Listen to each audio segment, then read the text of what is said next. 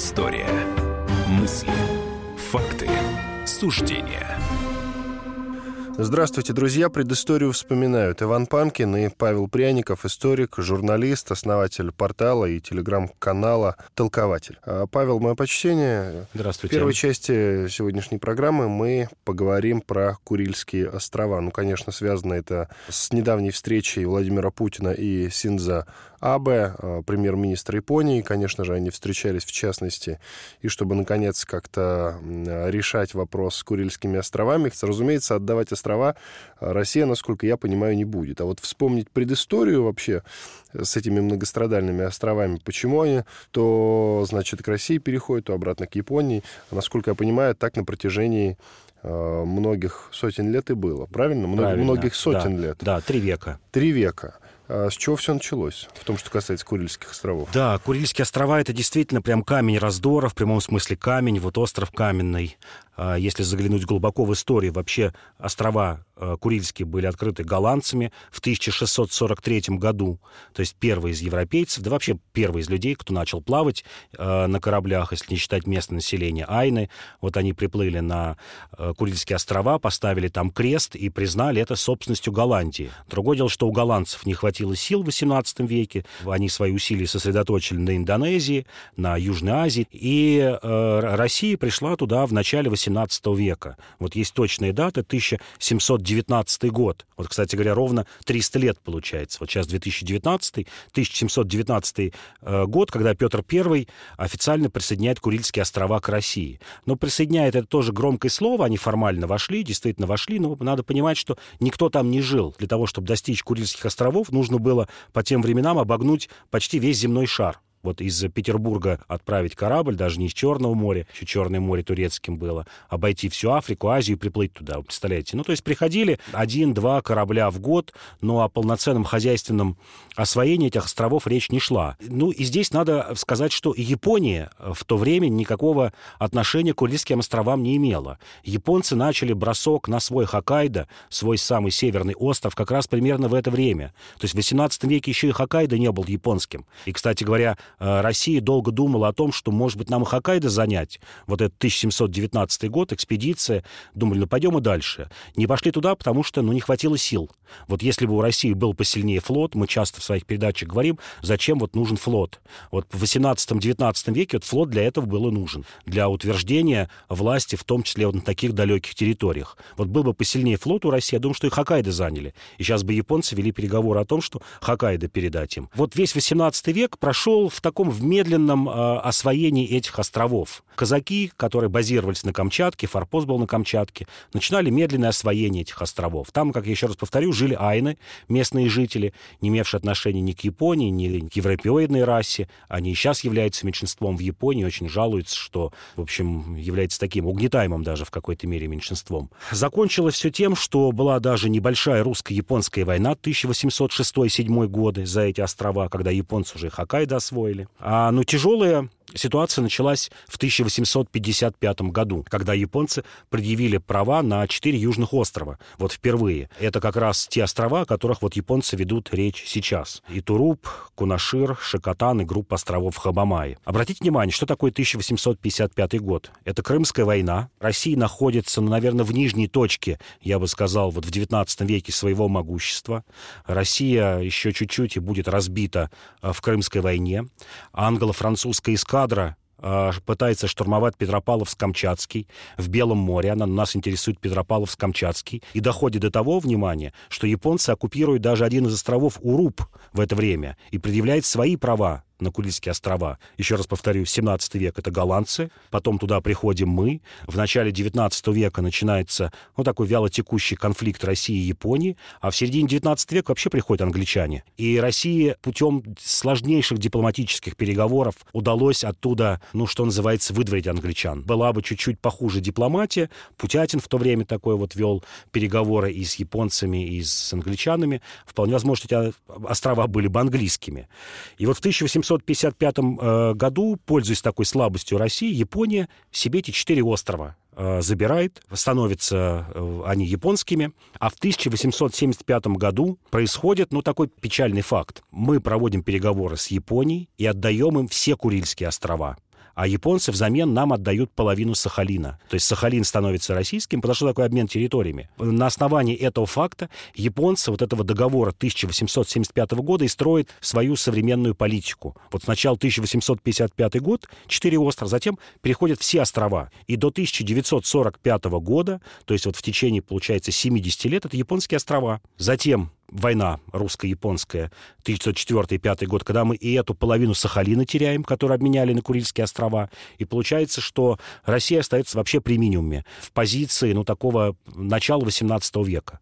Вот царская политика бездарная Николая II, здесь по-другому не назову, привела к тому, что Россия на Дальнем Востоке откатилась к позиции начала 18 века, к слабой позиции. Все Курильские острова за Японией, но это, правда, еще Александр II, и половина Сахалина. И я думаю, что этим бы не ограничилось. Вот мы видим по гражданской войне о том, что японцы претендовали в то время на Камчатку, японцы претендовали на все Приморье. То есть вот эта слабая позиция России на Дальнем Востоке, она привела к тому, что мы чуть-чуть не потеряли вообще весь Дальний Восток. И только неимоверными усилиями советской власти в 20-е, 30-е, особенно 40-е годы, победа в 45 году, вот привела к тому, что Россия а, восстановила свою позицию на Дальнем Востоке. А, эти острова, они же были японскими, да? Да, да. да. Они отошли к нам. Они отошли к нам в качестве контрибуции, правильно ли я понимаю? А... Как э, тот же Калининград? Примерно так, но здесь это все же правда стоял на стороне России, потому что изначально это были ее территории. Если Восточная Пруссия, ну здесь можно по-долгому там размышлять, когда-то там жили славянские, балтийские, но тем не менее предыдущие э, шесть веков это была территория э, Тевтонского, Ливонского орденов, э, Германии, то здесь все, конечно, было проще. А предыстория этого вопроса началась в 1945 году с Ялтинской конференции, где державы-победительницы, будущие победительницы, еще 4 месяца оставалось до победы, но тем не менее, а, договорились о том, что Россия вступает, Советский Союз вступает в войну с Японией в обмен на то, что мы обратно получаем Южный Сахалин и Курильские острова. Вот это прям было обещание. Вот Сталин здесь выторговал, когда я говорю про политику дальневосточную в, в 40-е годы. Это было вот а, одно из главных условий Сталина. Да, я помогу вам разбить Японию. Если бы, кстати, не Советский Союз, я думаю, что война продлилась бы гораздо дольше. Это отдельная история с Японией у англичан и американцев. Я вступаю в войну с Японией, но взамен Южный Сахалин и Курильские острова. На это США и Англия пошли, еще раз подтвердили это на Потсдамской конференции в июле 45 года. Германия уже разбита, война с Японией еще не началась, остается чуть меньше месяца. Еще раз подтверждается на Потсдамской конференции. 2 сентября, как известно, акт о капитуляции Японии, где, в котором записано, что японцы отказываются от всех своих островных приобретений, ну вот кроме, собственно, японских островов, потому что у японцев, кстати говоря, был Тайвань, э, подразумевался Курильские острова, Тайвань, еще ряд островов э, в, в Южно-Китайском море. Вот Япония отказывается от всех от этих приобретений, то есть третий раз, получается, уже сама Япония в этом участвует.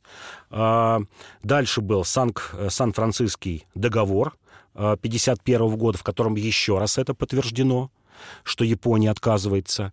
И вот 56 год. 56 год, когда мы пытаемся заключить договор мирный с Японией, ну, такой формальный, потому что, понятно, Япония побеждена.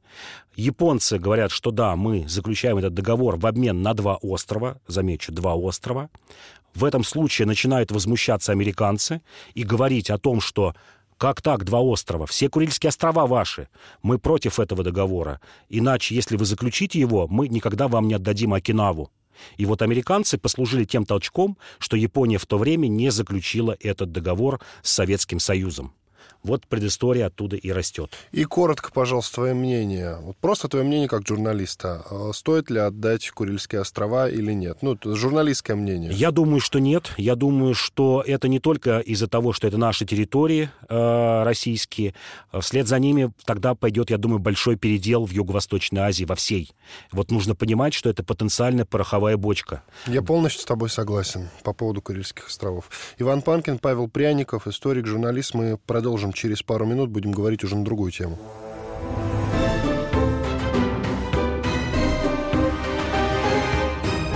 Предыстория. Мысли. Факты. Суждения.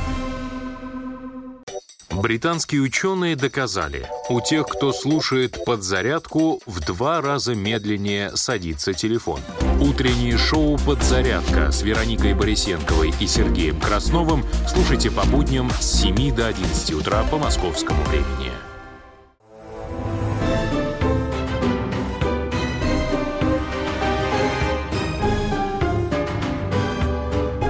Предыстория.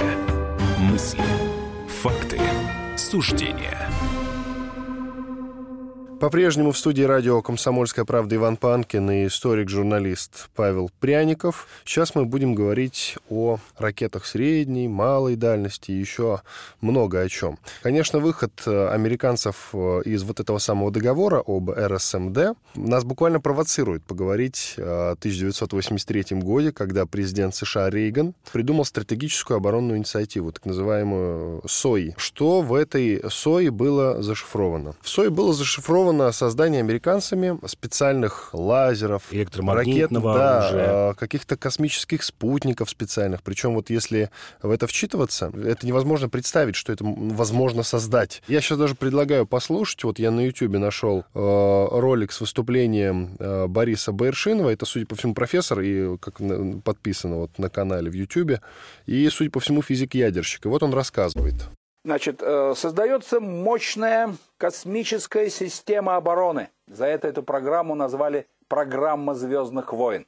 Значит, летают по орбите вокруг Земли спутники, вооруженные лазерным оружием. Пучками лазерного излучения они поражают взлетающие ракеты противника, баллистические ракеты. Если нужно, они поражают пучком электронов или пучком нейтральных частиц.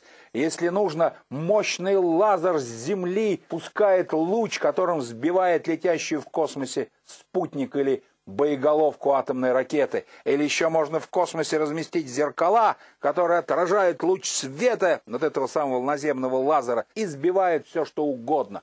Еще были рентгеновские лазеры, такая атомная бомба, а вокруг нее стержни, которые во время атомного взрыва начинают излучать рентгеновское излучение. И вот эту атомную бомбу взрывают, и куча пучков рентгеновского лазерного излучения поражает цели как в космосе, так и на Земле и в воздухе, где угодно, не укроешься. Еще были э, рельсовые пушки назывался это. Это такой, значит, две шины электрические в магнитном поле, и по ним движется с чудовищной скоростью ускоряемый магнитным полем снаряд. Рейлган. Рельсовая пушка. Очень рифмуется, кстати говоря, с Рейган. Ой, чего только не было. Борис Байершинов, э, профессор и физик-ядерщик, как мы поняли из его канала на YouTube.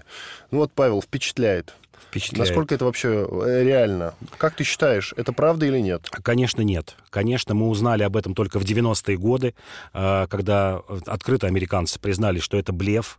И, между прочим, э, есть прям точная дата, когда вот можно говорить, что программа СОИ была свернута. Это начало 1993 года при Клинтоне, если не ошибаюсь, март или апрель 93 года. И некоторые называют эту дату вот окончательным поражением Советского Союза, когда США убедились, что все, теперь можно раскрыть карты, э, уже Советского, Советского Союза нет, есть Российская Федерация, и можно отказаться от этого блефа. Напомню, весна 93 -го года. А до этого американцы э, создали, кроме того, что это была, ну, такая бумажная система, теоретически ее можно создать, конечно, не в 83 году, а может быть лет через 30, вот примерно то, что описывается, когда летают сотни спутников с мощным лазерным оружием. Здесь как раз физики могут лучше объяснить, почему сейчас невозможен э, такой сильный поток этого лазерного оружия, просто энергии не хватит для того, чтобы на тысячи километров сбивать э, ракеты. Но для того времени это была мощная дезинформационная кампания. Вот я бы сказал, вот суть программы СОИ состояла в том, чтобы испугать Советский Союз. А вот почему мы говорим, что Рейган только в 85 году вышел, какие-то контуры обрисовал. В 83 году а, нам стало известно о том, что такая программа в Америке создается. А, в это время начинается программа, прям так и называлась, оперативная программа ракетно-ядерного сдерживания. И чем она была, советская программа, чем она была интересна? Она была интересна тем, что впервые за долгое время, с 30-х годов, в этой операции совместно начинают участвовать КГБ и ГРУ. То есть до этого установка в партии была разъединять эти две спецслужбы. Это была, ну, такая взвешенное, э, взвешенное в чем-то э, решение, в том, что спецслужбы должны конкурировать друг с другом, а в 30-е годы этих спецслужб было вообще четыре. Была еще разведка Коминтерна, и была разведка самого, самой партии. Ну вот к 80-м годам осталось две спецслужбы, вот они должны друг с другом конкурировать, а здесь они впервые соединяются и начинают работать над тем, чтобы разузнать, что это вообще такая за программа СОИ. А американцы через, вот как потом уже стало известно, через нашего перебежчика, разведчика Гордиевского, просто подбросили в несколько наших резидентур, главная из них была лондонская резидентура, куда подбросили вот это вот дезинформационные документы о том, что до создания вот этой системы СОИ осталось у американцев буквально несколько лет. Uh, наши разведчики в Лондоне это представили как, ну, такой, что называется, свое достижение. А, мы вот нашли такую, такие документы. В то время военный атташе полковник Сажен как раз в ГРУ отвечал. Вот он добыл эти документы, привез их в Москву, и оказалось, что это дезинформация, как потом выяснилось. В чем была ошибка? В том, что э, в этом случае не посоветовались с серьезными учеными. Вот была такая завеса секретности, что несколько ученых всего лишь посвятили, чтобы посмотреть эти документы, реально это сделать или нет. Те, видимо, пошли на поводу спецслужб у наших и сказали, да, это возможно может быть, там не два года, но 10 лет, вот точка определялась, в начале 90-х годов американцы создадут эту систему, и все наше ядерное оружие будет э, не нужно, потому что сначала, вот они говорили, в начале 90-х годов эта программа СОИ собьет 90% взлетевших наших ракет, а к концу 90-х годов 98%. Да, 2% достигнут, это, возможно, ну, такая большая величина, но этих 2% ракет не хватит, чтобы победить Америку. И эта дезинформация, она поразило, ну, что называется, как мозг и сердце нашего руководства. А, соединили, остались, э, например, записки американцев, которые э, в то время, в середине 80-х годов, беседовали с нашими людьми, но, в частности, советник по безопасности Рейн, Рейгана а, по фамилии Пандекстер вспоминает, как он сидел напротив маршала Ахрамеева, и вот они говорили об этой программе Соева, э, Сои, и как маршал Ахрамеев просто трясся от страха. Он вот это прям слово упоминает. Трясся от страха, побелел и понял, что у Советского Союза нет никакого противодействия. Вот это вот была серьезная дезинформационная программа, которая достигла своей цели. И Горбачев именно поэтому и начал переговоры, потому что вот в 85-86 году на него оказывало серьезное воздействие КГБ и ГРУ, которые говорили, все, надо с американцами договариваться. У нас ничего нет э, того, чтобы противостоять Америке. Мы можем создать, кстати, начали создавать, в то время, но считали, что не успеем, противодействие. Потому что вот мы сейчас говорили о том, что летает сотни спутников, но одним из таких важных элементов этой системы американской были многоразовые корабли корабли, э, шаттлы, с помощью которых ну, можно маневрировать и как-то вот поражать и руководить этой всей системой. И наш «Буран» был создан как раз в ответ на это. Не только из-за того, что мы вот можем как американцы что-то сделать. А вот запуск «Бурана» в 1988 году, напомню, это многоразовый космический корабль, который взлетает на ракете тяжелый и возвращается на Землю и может тоже маневрировать. Вот считалось, что мы можем сделать какое-то противодействие. Затем у нас в 1985 году появились а, такие спутники, а, которые назывались «Полет». Было запущено 9 спутников-убийц, они так назывались, спутники «Камикадзе», а, с помощью которых можно было бы поражать американские спутники. То есть мы врезались в них, и вот, в общем, какой-то элемент системы СОИ уничтожали. Напомню, 85 год, хотя разработка еще этого а, а, АКБ Челобей была 63 -го года. И, наконец, аппарат Скиф-9, а, который тоже спутник мог маневрировать, и, конечно же, Алмаз, система Алмаз, которая была вооружена, кстати говоря, пушкой в космосе. То есть противодействие этому было, пытались что-то сделать, но боялись не успеть что мы это можем вывести, вот эти все системы, на орбиты космические, но американцы раньше свою программу СОИ сделают. А вот смотри, Отбросим сейчас вот эти громкие названия, да, которые послушали в изложении Байршинова. Хотя бы что-то примерное у американцев или у нас было в то время?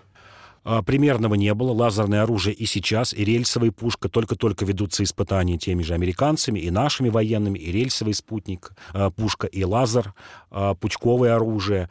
Пока его сила воздействия, ну, буквально там на несколько километров. Напомню, 2019 год, а то, о чем мы говорим, это все происходило 35 лет назад. То есть в то время это невозможно было создать технически. Пока нет таких э, энергетических возможностей, которые могут аккумулировать э, лазерный луч такой мощности. Но вот нет таких источников питания. Возможно, их там сделают 20-30 год на основе ядерной энергии. Или, как говорят вот на Луне, когда большие запасы гелия на основе гелия, возможно, какие-то накопители этой энергии, но все это речь идет о десятилетиях. А вот уже там, не знаю, в 80-х годах э, были ли какие-то идеи, планы по поводу каких реальных «Звездных войн»? Были, планы такие были, как я говорю, что вот был осуществлен запуск девяти спутников истребителей «Полет», спутников «Камикадзе», был аппарат «Скиф-Д», а если говорить на дальнюю перспективу, как раз и ради чего и хотели осваивать Луну, и почему бросили. Считалось, что вот на Луне можно сделать делать станции. А, на Луне, естественно, вакуум, нет никакой атмосферы, и тот же лазерный луч или, или оружие, а, вот то, о чем э, профессор говорил о, например, летящей с огромной скоростью болванке, разгоняемой электромагнитным полем, что все это можно будет с Луны. То есть поставить на, на Луне базу и с нее обстреливать, например, спутники или даже земную поверхность. Вот, вот, это, вот эти э, мысли, мысли были. Иван Панкин, Павел Пряников, историк, журналист, основатель портала и телеграм-канала «Толкователь». Мы сейчас прервемся на 4 минуты, после этого продолжим. Говорить уже будем на другую тему.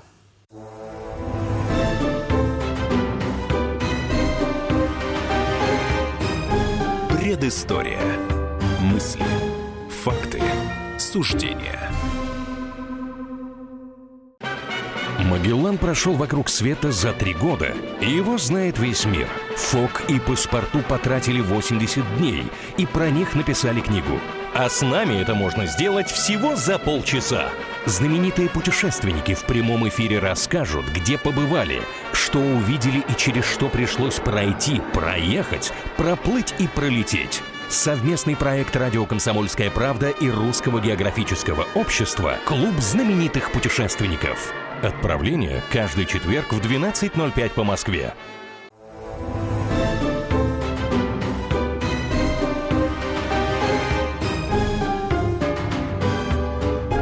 Предыстория. Мысли. Факты. Суждения. В студии радио «Комсомольская правда» Иван Панкин и историк-журналист Павел Пряников. Продолжаем. В этой третьей части мы поговорим про гонение на казаков. В 1919 году, ровно сто лет назад, а, за подписью Свердлова вышла директива Оргбюро ЦК РКПБ о борьбе с казачеством, которая открыла массовый красный террор большевиков против казаков и их семей во время гражданской войны. А, зачем Свердлов подписал эту директиву, Павел? Если вот э, посмотреть на ситуацию как раз зимы 19 года, это одна из самых нижних точек советской власти. А, белые армии сформировали серьезные корпуса на Дону, а, на северо-западе. Колчак не разбит, и как раз такой еще пик называется, что называется, могущество Колчака. А, советская Россия зажата в тиски со всех сторон, а казачество являлось основным агентом белых армий. Вот из кого состояли, если убрать офицерство, убрать, ну, там, каких-то недовольных пропагандистов из интеллигенции, а вот низовой состав, тот, кто шел в бой, что называется, кавалерия, это как раз казачество. Казачество — это была та сила, которая могла смять советскую власть. Казачество на тот момент, вот просто цифру назову, это как раз цифра на 16 год, это 4 миллиона 430 тысяч человек. Вот официально было записано в сословии казаков. Ну, из них э, совершеннолетних мужчин, э, способных держать оружие, больше миллиона. А примерно 60-70% казаков перешли на сторону белых. Потенциальная сила, чтобы просто понимать, это 600-700 тысяч человек. Откуда, кстати, цифра 60-70% э, легко вычисляется по тем же событиям начала 19 года, вот вы примерно в это время, а, вот в этом, вот в этом районе, север Донской земли. У белых в то время было 30 полков казачьих, у красных было 14. Вот из 44 получается как раз одна треть. Две трети казачества у белых, одна треть у красных. Это примерно, кстати говоря, соответствовало имущественному разделению в казачестве. Вот цифра на 16 год примерно 25-30% это богатые казаки, 50% это середняки и где-то вот около 20% это бедняки. Вот те, которые в основном и пошли за советскую власть. А казачество было как я уже сказал, серьезная сила. Это была профессиональная сословие, военное сословие, то, которое с самого детства училось воевать, в отличие от призывной армии, когда ты ушел на 4 года, что-то там пострелял и ушел в запас, казаки служили фактически всю жизнь. То есть проходили срочную службу, а затем до самой старости оставались в запасе, постоянно участвовали э, в военных учениях, э, приходили на сборы. Если начиналась война, собирали, что называется, амуницию, обмундирование, оружие и шли на фронт. То есть это профессиональное войско которое противостояло советской власти. А что такое расказачивание? Это не только террор, вот мы сегодня понимаем в основном а, под этим террор, это еще попытка советской власти размыть казачество, размыть его беднотой. Вот тот самый указ Свердлова, он а, говорил о том, что на казачьей земле начинается переселение безземельной бедноты. Вот что из себя представляло войско Донское, вот область войска Донского. Это территория примерно сове- э, современной Ростовской области, а дальше Кубанское казачество, Краснодарский край, Ставропольский край, там часть Воронежской области, Волгоградской, немножко Саратовской. А что из себя представляло? А, примерно 40% населения этих территорий составляли казаки, а 60% это пришлое население, которое а, по своим политико-экономическим правам сильно уступало казачеству. Что такое казачество в царское время? Кроме того, что это отдельное военное сословие, это сословие, которое имеет преимущества экономические. Вот простой пример. По указу 1835 года казак, который начинал свое самостоятельное хозяйство, уходил из семьи отца, он получал 30 десятин земли. 30 а десятин земли. Для сравнения, в нечерноземье крестьяне хорошо, если имели 6-8 десятин. 12 десятин — это считалась огромная цифра. Это зажиточные а, люди. А, кроме этого еще были общинные казачьи земли, которые в основном использовались под пастбище. И примерно, как я уже сказал, 35-40% это э, вот земель казачьих, это стали казаки, 60% это пришлые люди, у которых не было земли или были маленькие земельные участки, которые вынуждены были быть батраками, наемными рабочими на казачьих землях. И вот Красная э, армия, э, советская власть решили внести, что называется, в клин, э, вот вбить в клин э, во вражду между этими двумя группами потому что понятно, что пришлые вот эти люди, жившие на казачьих землях, имели меньше прав и хотели заиметь те же права, иметь те же права, что и казачество.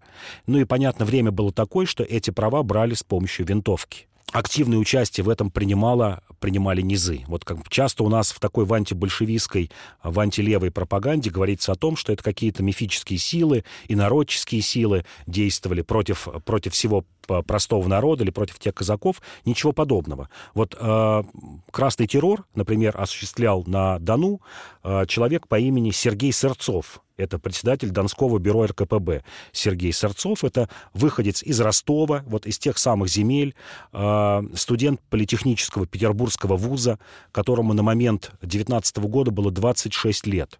То есть местный человек, который осуществлял этот террор. И второй, это, конечно, Рудольф Сиверс, командующий армией, э, Красной армии, которая билась в то время на Дону. Это 18-й год, он погиб в декабре 18 -го года, но, тем не менее, вот весь 18-й год. Рудольфу Сиверсу, командующему армией на тот момент, вот вдумайтесь, было 27 лет.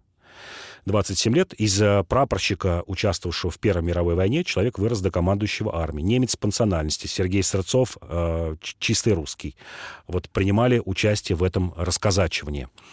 А, в чем закончилось расказачивание? Еще один такой вот антибольшемистский миф. Я вот читал цифры, видел, э, что чуть ли не до миллиона человек подверглось каким-то гонениям.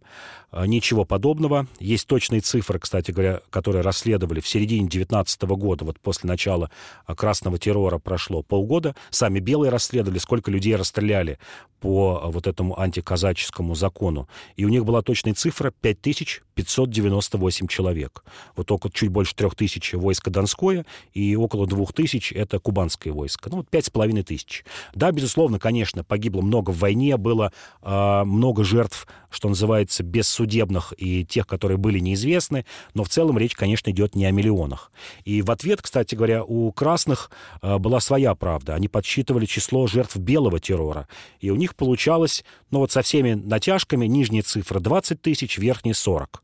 Ну, примерно, я думаю, что где-то 50 на 50 было число жертв и белого, и красного террора. И, кстати говоря, опять же, у красных в то время была начальная точка, когда начал осуществляться белый террор. Вот мы часто говорим о красном терроре и забываем, что в гражданской войне нет правых и виноватых. И вот красные считали, что белый террор, вот точная дата известна, 11 мая 1918 года. Это было, ну, печально знаменитое, которое, э, кстати, действие отражено и в романе «Тихий дон» у Шолохова. В одной из станиц когда белые казаки казнили 82 э, э, человека, своих товарищей, красных казаков, те, которые отказались пойти к белым. Причем, что возмутяло, возмущало тогда людей еще больше, это было перед Пасхой. Вот 11, 12 мая была Пасха, 11 мая это суббота была. Считалось, что вот ну, в такой в пасхальный день ну, могли простить или хотя бы отложить казнь. А вот сделали ее в ночь на, на Пасху. Вот, э, то есть это было на 9 месяцев, получается, раньше, чем начался красный террор. Еще раз повторю, ну вот в войне, в гражданской, в любой войне гражданской, не только в, в российской, гражданская война в то время шла в Мексике, на 50 лет раньше была гражданская война в США, э, гражданская война шла в Германии в это время, 18-19 год, в Турции, э, Нигде нет правых и виноватых. Страдают обе стороны, и очень точно невозможно сказать, кто является зачинщиком того или иного террора, тех или иных действий. Ну, что называется, идет такое взаимное озверение. Скажи, пожалуйста, а какие казаки, их же много разных казаков, кубанские, например, казаки, какие казаки от решения Свердлова пострадали больше всего? Больше всего пострадали, конечно, донские и кубанские казаки. А, казачество было и астраханское, и оренбургское, так называемое уральское казачество. А, кстати говоря, вот в большей мере оно перешло на сторону красных. И забайкальское казачество, а, оно пострадало меньше всего, потому что была рядом граница, и тот самый печально знаменитый атаман Семенов, как раз знаменитый своими зверствами, ушел просто в Маньчжурию и вел непримиримую борьбу с советской властью вплоть до 1945 года, когда советская власть его поймала территории Маньчжурии судила и приговорила к казни. Потому что вылазки казаков в Забайкале, в Приморье вот шли прям до 45 года. Вот те пострадали поменьше в силу объективных причин, еще раз повторю, потому что могли уйти спокойно на территорию заграничную, за, за границу, либо частично, как уральское казачество, в, в большей своей массе перешло на сторону красных, а вот пострадали донские и кубанские казаки. А вот если говорить о том же самом а, Сергее Сырцове, это такой большевик пламенный, не очень хорошо, я думаю, знакомый широкой публике. Вот э, он отличился, как я уже говорил, тем, что осуществлял тот самый красный террор, но он запомнился и тем, что в середине 20-х годов проводил большую работу по возвращению казаков из эмиграции, вот белых мигрантов. А в 25-м году прям добился от советской власти указа, что те, кто вернутся, никаких претензий к ним не будет, будет всеобщая амнистия, и добился того, что примерно 40 тысяч казаков возвратилось на свои земли из эмиграции. Это в основном была Болгария и Югославия, вот где они были. Вот Сергей Сырцов и вообще знаменит тем, что он был председателем Совнаркома РСФСР, ну, премьер-министр Российской Федерации, а, и выступил в 1930 году а, с заявлением громким, публичным о том, что Сталина нужно отстранить от власти. Вот а, такой храбрый человек, уже 30-й год, на одной из партийных конференций с открытым письмом о выступлении, что Сталин ведет Советский Союз к катастрофе. Ну, естественно, был репрессирован в 1937 году. Свердлов подписал директиву, но не он же один разрабатывал, да, ее? Да, безусловно. Кто еще? Конечно, Троцкий. Конечно, Троцкий. А, Лев Троцкий был а, противником казачества еще с самого начала 20 века, и не из-за того, как, опять же, ну, такая пропаганда, что с одной, что с другой стороны говорит, что не любил или любил казаков, а, или там любил рабочих. Просто здесь надо понимать статус казаков, какой был у людей, принимавших участие в политической, революционной, оппозиционной борьбе в начале 20 века. Казаки — это опора трона. Именно благодаря казачеству царская власть удержалась во время Первой революции, четвертый, э, пятый год. А, казаки принимали активное участие в подавлении всех восстаний, часто очень кровавых. Последняя вот дата, когда можно говорить, что казаки выступили, уже не было царской власти, но выступили, что называется, против, против народа, это летние восстания 17 года.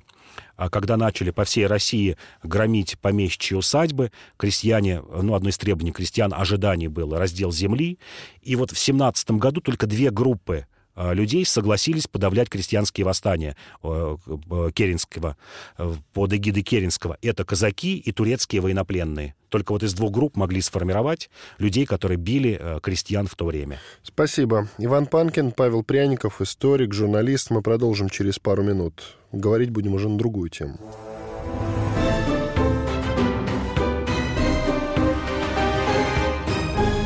Предыстория. Мысли. Факты. Суждения. Здравствуй, друг. С чем ты к нам пришел? Здравствуйте. Меня зовут Кирилл, и я автоэксперт. Ребята, давайте поддержим Кирилла. Я знаю о машинах все. Я хочу говорить о них, хочу отвечать на вопросы, все время хочу обсуждать автомобильные темы. Как ты борешься со своей зависимостью, Кирилл? А я и не борюсь. Я говорю о машинах каждый день на радио «Комсомольская правда». «Дави на газ» с Кириллом Бревдо. По будням с 8 утра, а также по пятницам с 8 вечера по московскому времени на радио «Комсомольская правда».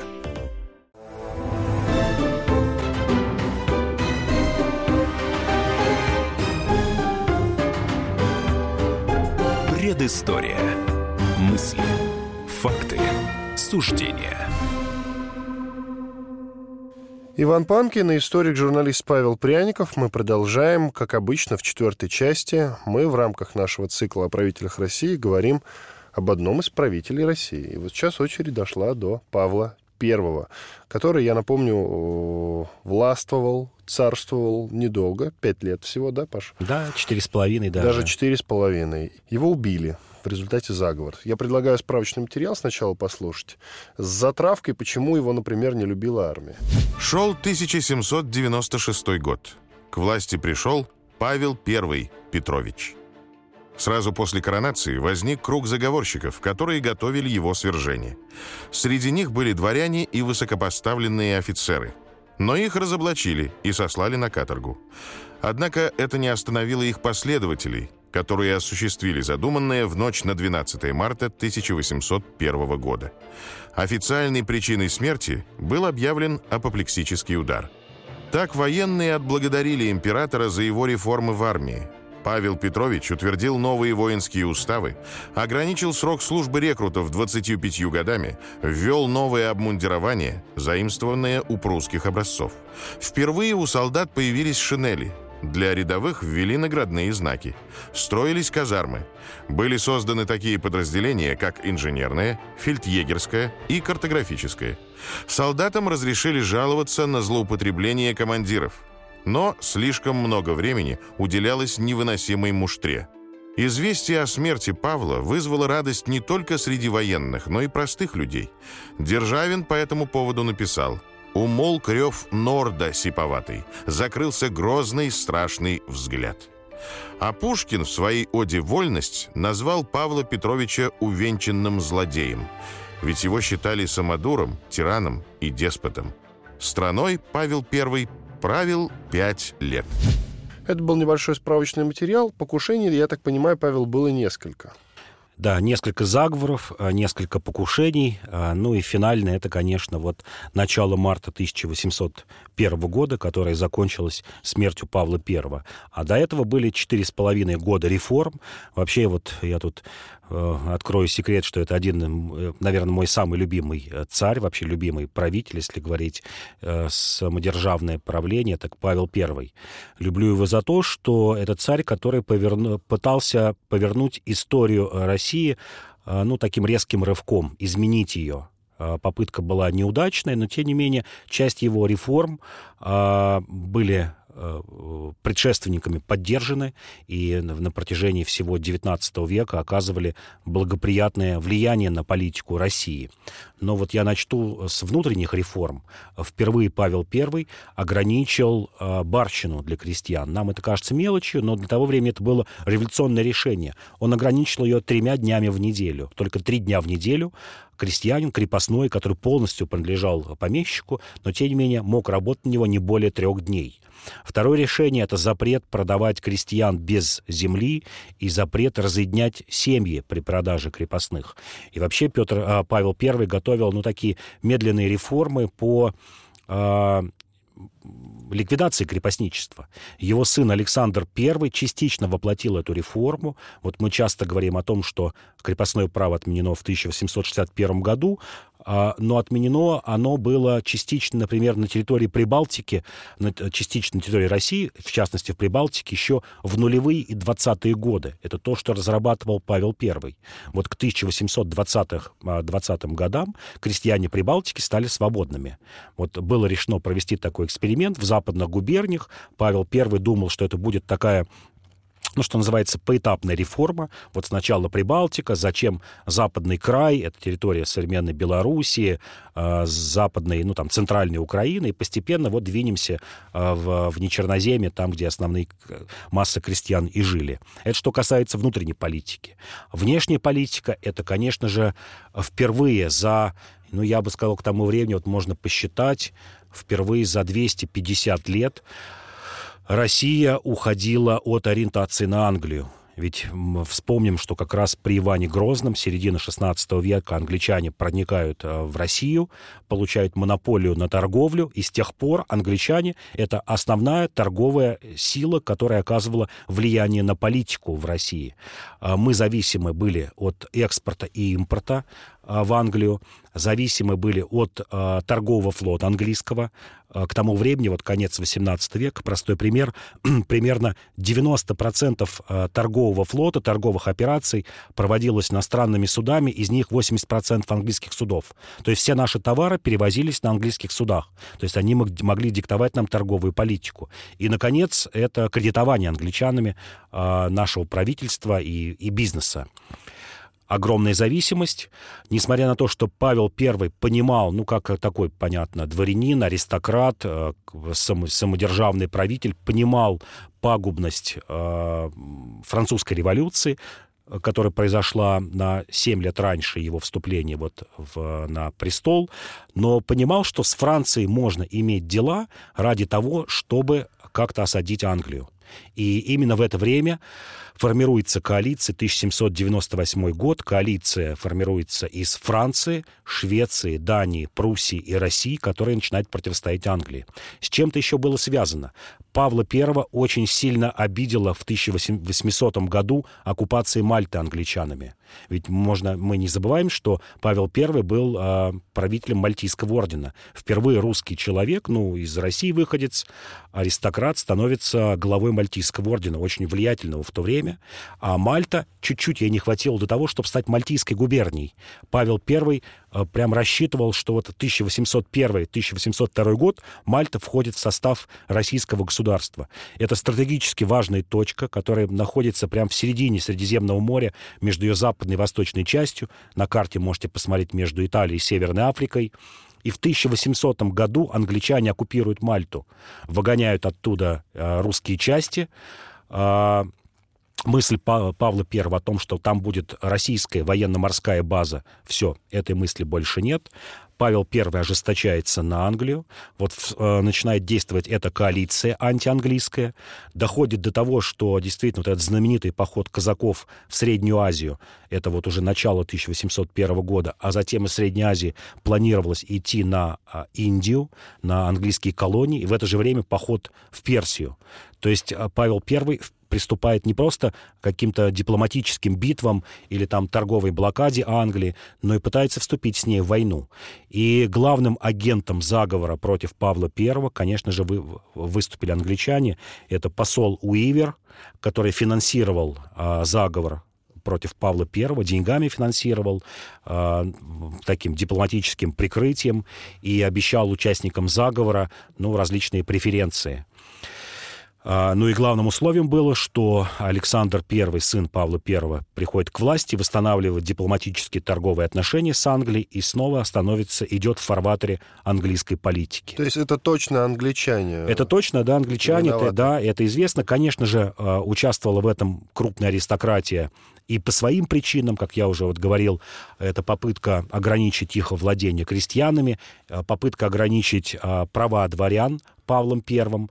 А, например, э, для дворян, может быть, это не так было и серьезно, но, тем не менее, это считалось покушение на их права. Например, то, что Павел I заставил их платить поземельную подушную подать в местное самоуправление. По 20 рублей с человека для помещиков это не такие большие деньги, но а, политологически, как сейчас сказали бы, это воспринималось как наступление на права дворян, что мы наравне с холопами, с крестьянами, купцами, мещанами будем теперь платить а, личную подать. За что армия все-таки его не полюбила? Хотя вроде как для армии он все делал. Да, армия не полюбила его за то, что, а, опять же, ограничение прав офицеров. Впервые в то время появляется такая функция, как возможность пожаловаться простым солдатам на своего офицера. Это тоже было немыслимо, потому что предполагалось, что солдат — это ну, такое послушное орудие в руках офицера. Павел I разрешает жаловаться на, например, телесные наказания какие-то неправомочные, на ущемление каких-то прав. Это тоже в то время, нам кажется, это мелочью, но в то время это представлялось, что это просто посягательство на мои права как дворянина, как офицера распоряжаться своей вещью. Это первое.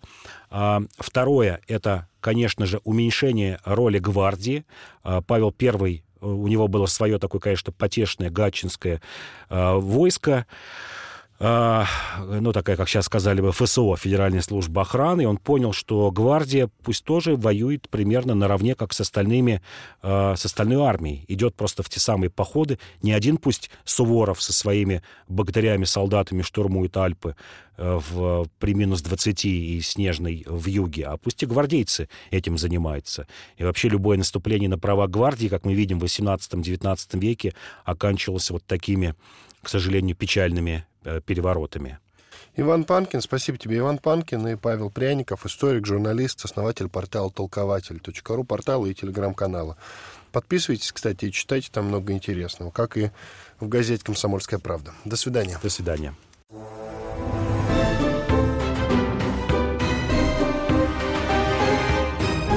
Предыстория. Мысли. Факты. Суждения.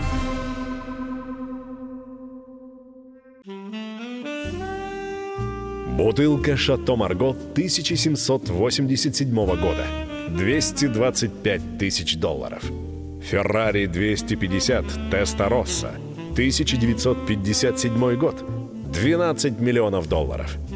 Картина Ван Гога «Портрет доктора Гаше» 1890 год. 80 миллионов долларов. Есть вещи, которые со временем становятся ценнее. Но информацию – лучше получать оперативно. Слушайте темы дня по будням на радио «Комсомольская правда».